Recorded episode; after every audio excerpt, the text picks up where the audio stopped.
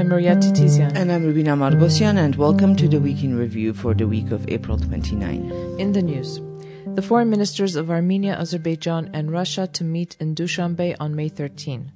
Ongoing opposition protests are calling for the resignation of Prime Minister Nikol Pashinyan. And a number of former state officials issue a statement on the critical situation in the country following the 2020 Artsakh war. Today, Armenia's Foreign Minister Arat Mirzoyan spoke with his Russian counterpart, Sergei Lavrov, who recommended holding a trilateral meeting between the foreign ministers of Armenia, Azerbaijan, and Russia on May 13 in Dushanbe, within the framework of the session of CIS Foreign Ministers' Council. According to a statement issued by Armenia's Foreign Ministry, Mirzoyan has agreed to the meeting. This week, Mirzoyan also held a phone conversation with Azerbaijan's Foreign Minister Jeyhun Bayramov. This was their second phone conversation following the trilateral meeting in Brussels on April 6. The sides agreed on the structure of the Commission on Delimitation and Border Security and agreed to convene a meeting of the Commission in the near future. The foreign ministers also discussed humanitarian issues as well as preparations for peace negotiations. According to Russia's Foreign Ministry representative, Denis Gonchar, Russia is supporting the negotiations between Armenia and Azerbaijan. He also said that Moscow welcomes the efforts of third parties in the mediating processes if those efforts are not geopolitical games. Gonchar also noted that many issues on the Armenian-Azerbaijani agenda are being addressed through the trilateral statements, including the initiation of the demarcation and delimitation processes and the opening of regional communication routes. The French Foreign Ministry also issued a statement announcing France's support for bilateral talks between the Armenian and Azerbaijani foreign ministers, including the peace process between the two countries. According to the statement, the French co-chair to the OSCE Minsk Group, Brice Roquefeuil, will visit Baku next week.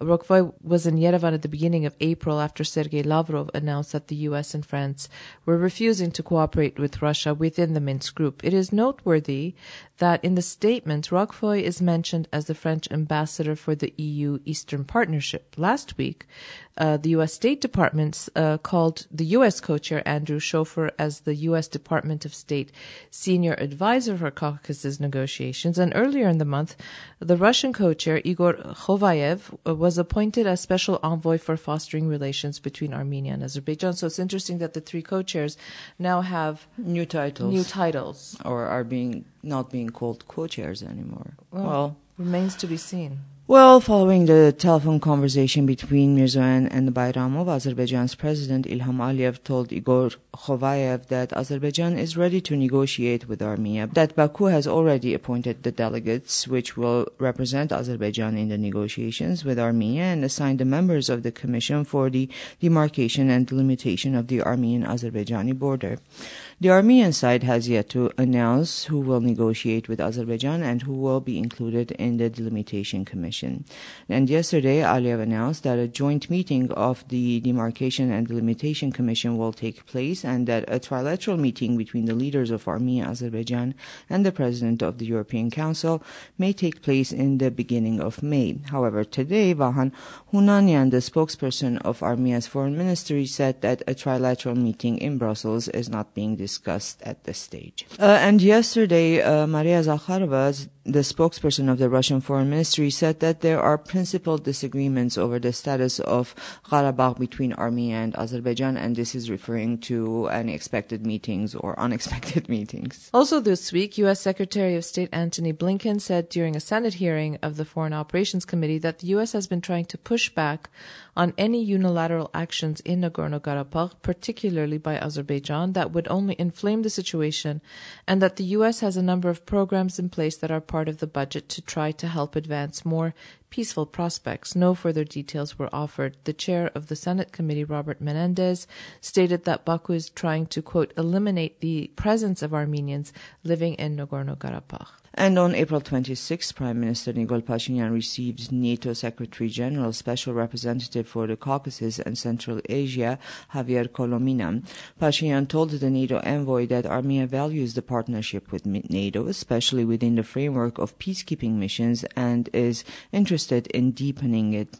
Speaking about the situation in the region, Pashinyan stated that it is tense and that Armenia is taking steps to resolve existing problems, adding that the support of international partners is needed for that. Javier Colomina said his visit is an opportunity to discuss the prospects of partnership as well as regional developments, adding that NATO is committed to peace and stability in the South Caucasus and ready to assist in that process. The sides also touched upon regional and international security issues and the situation, obviously, around Nagorno-Karabakh. This week, Armenia's Foreign Minister Arat Mirzoyan visited India to participate in the Raisina Dialogue 2022 conference on geopolitics and geoeconomics, in the framework of which he met his Indian counterpart and India's Prime Minister Narendra Modi. Issues on the agenda of Armenian-Indian relations were discussed during the meetings. Arat Mirzoyan was accompanied by representatives of the business and investment circles of Armenia who participated in an Indian-Armenian joint business forum. And as a reminder, last year in September, India's foreign minister visited Armenia for the first time ever. Now, coming back to Armenia, opposition protests are still ongoing.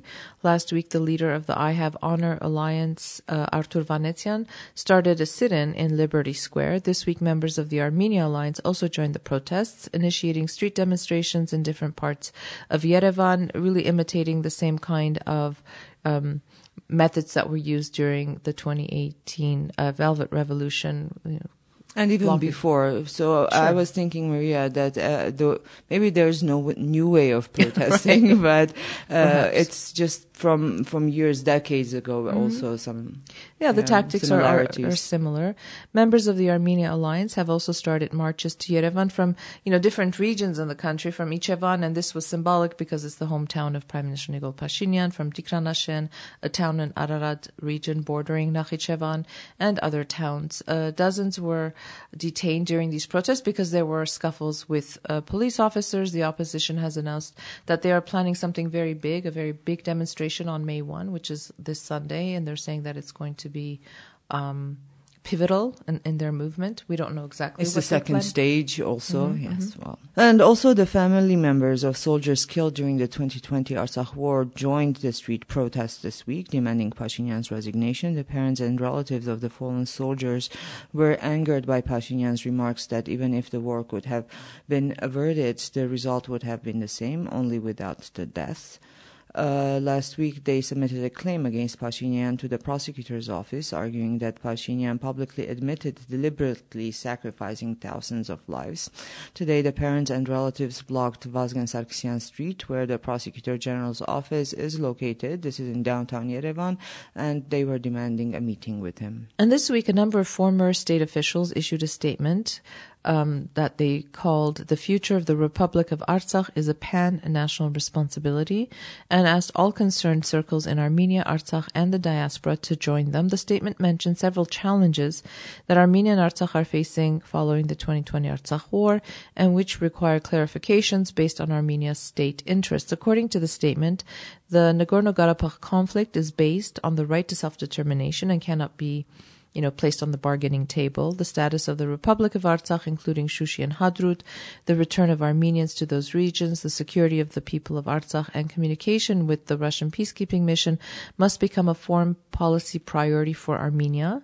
Only the Defense Army of Artsakh and the Armenian Armed Forces can guarantee the security of Artsakh. Armenia's security depends on Artsakh. The Armenian genocide is indisputable, and the Armenian-Turkish negotiations without preconditions and talks between the two countries cannot be tied to the Artsakh conflict, which invariably, we've had articles about this, that the Armenia-Turkey negotiations are always sort of, the Karabakh conflict always plays a very integral role in those negotiations. Because always Turkey announces that they're consulting with Azerbaijan in relation to how normalization proceeds. Well, the authors of the statement argued that as long as these issues are not solved, the intentions behind the Armenian-Azerbaijani and Armenian-Turkish negotiations are questionable.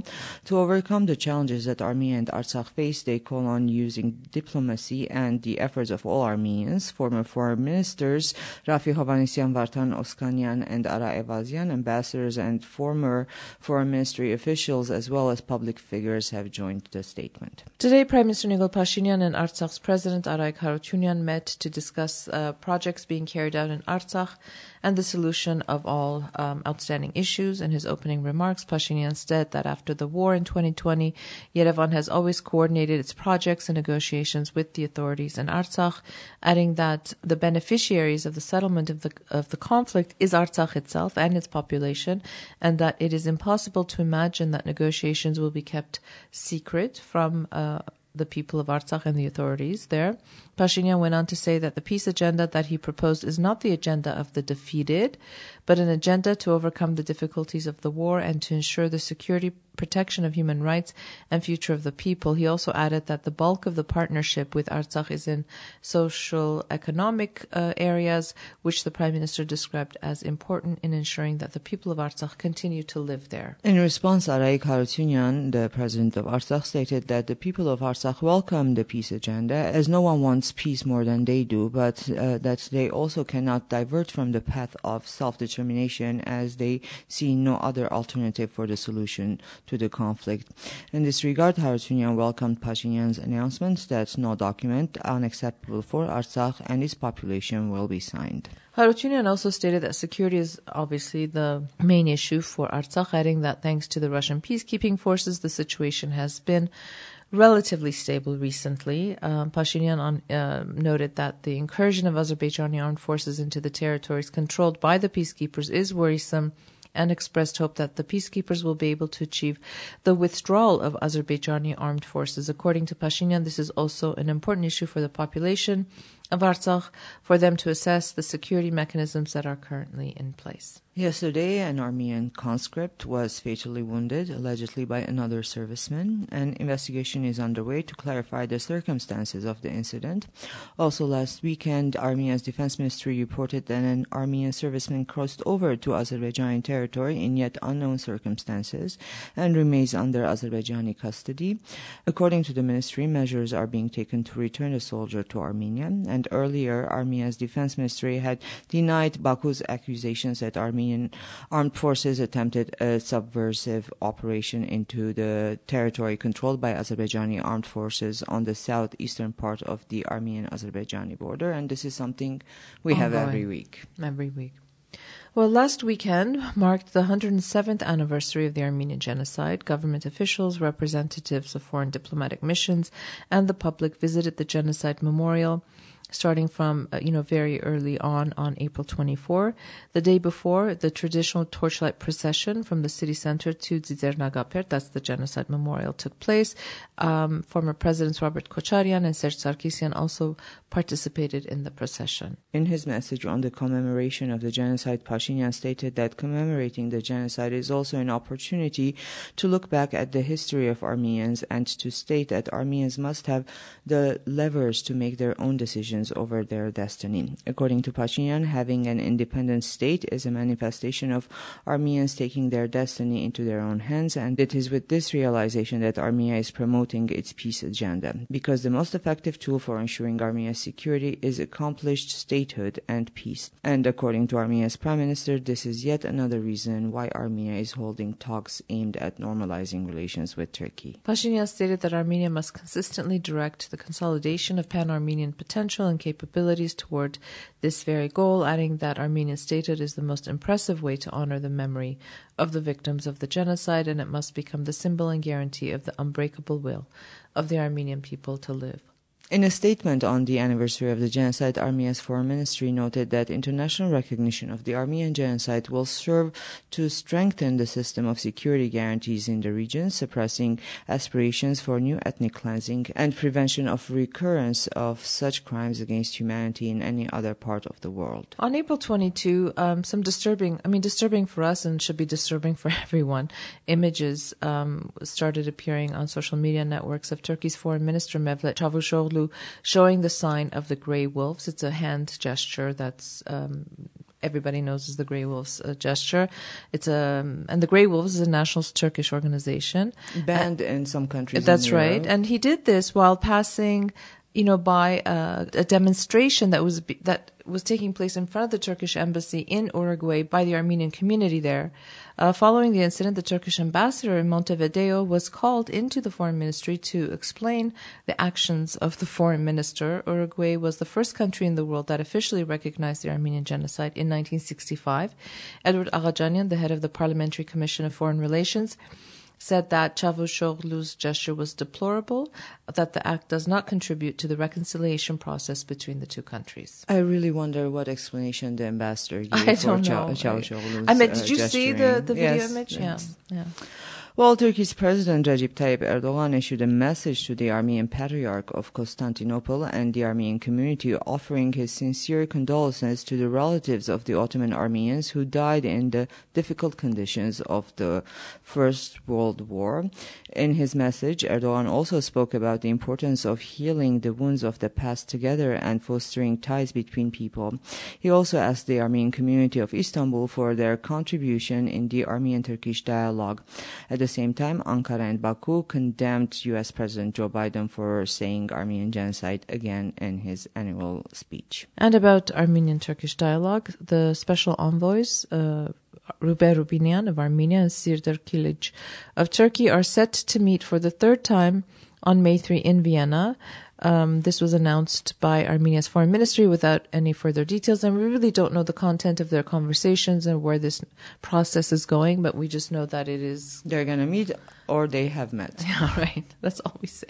Well, in other news, a police car escorting the motorcade of Prime Minister Pashinyan hit a 28-year-old pregnant woman, killing her this week. The police officer driving the vehicle was arrested a few hours after the incident. Pashinyan and his team were criticized for not stopping the motorcade after the accident. The following day, on April 26, Pashinyan issued a message offering his condolences to the family of the young woman. According to Armenia's investigative committee, the police officer driving the vehicle is facing criminal charges on 2 counts for causing the death of the young woman and for leaving the scene of the accident. However, the police officer's lawyer claims that the person involved, the driver, stopped the car 50 meters away from the accident and walked back, adding that the officer was present when the woman was transferred to hospital by the ambulance. And at this point, the woman died, obviously, and we don't know what the situation is at the moment. We have 2 opposing positions here. Well, an Armenian military officer was arrested on April 20 on charges of espionage for a third country and state treason. According to the National Security Service, the officer transferred state secrets, lists of military students who studied in foreign military academies with him, the names of the commanders of his military unit, as well as the number of missile systems in the military unit, information on the loss of military equipment during the 44-day war, locations of training sites, and commanding officers participating in the exercises. It was also discovered that the individual did not properly carry out his military duties during the war, which resulted in the loss of military equipment. He continued his cooperation with the third country after the war as well, and transferred information on the type and quantity of imported weapons. He was also planning to hand over classified maps in return for $8,000 US, but was arrested before he could do so. Yesterday, Robert Kocharyan was appointed as the Minister of High-Tech Industry. The position had been vacant since March, when former Minister Vahan Hunanyan was elected as President. Kocharyan served as Deputy Minister of High-Tech Industry before his appointment as Minister. Also yesterday, Armenia's government allocated 750 billion Armenian dirhams, that's just over $1.6 million US, for the construction of a new metro station in Yerevan's Achapnyak district. Yerevan Mayor Raisina Sarkisian said during the government session that the initial funding is for the first stages of actually designing the station. The construction of the station will cost $50 million. That's a lot of money for metro station, isn't it? The government intends to secure the rest of the funding through cooperation with the private sector. And the government is curbing the COVID restrictions since the daily numbers of infections remain low. Travelers will not be required to show negative PCR tests upon entering Armenia, and workers will not have to present one at their workplace every week anymore. And that's the kind of week it's been here in Armenia. Thank you for listening. Have a good day, and we'll be back again next week.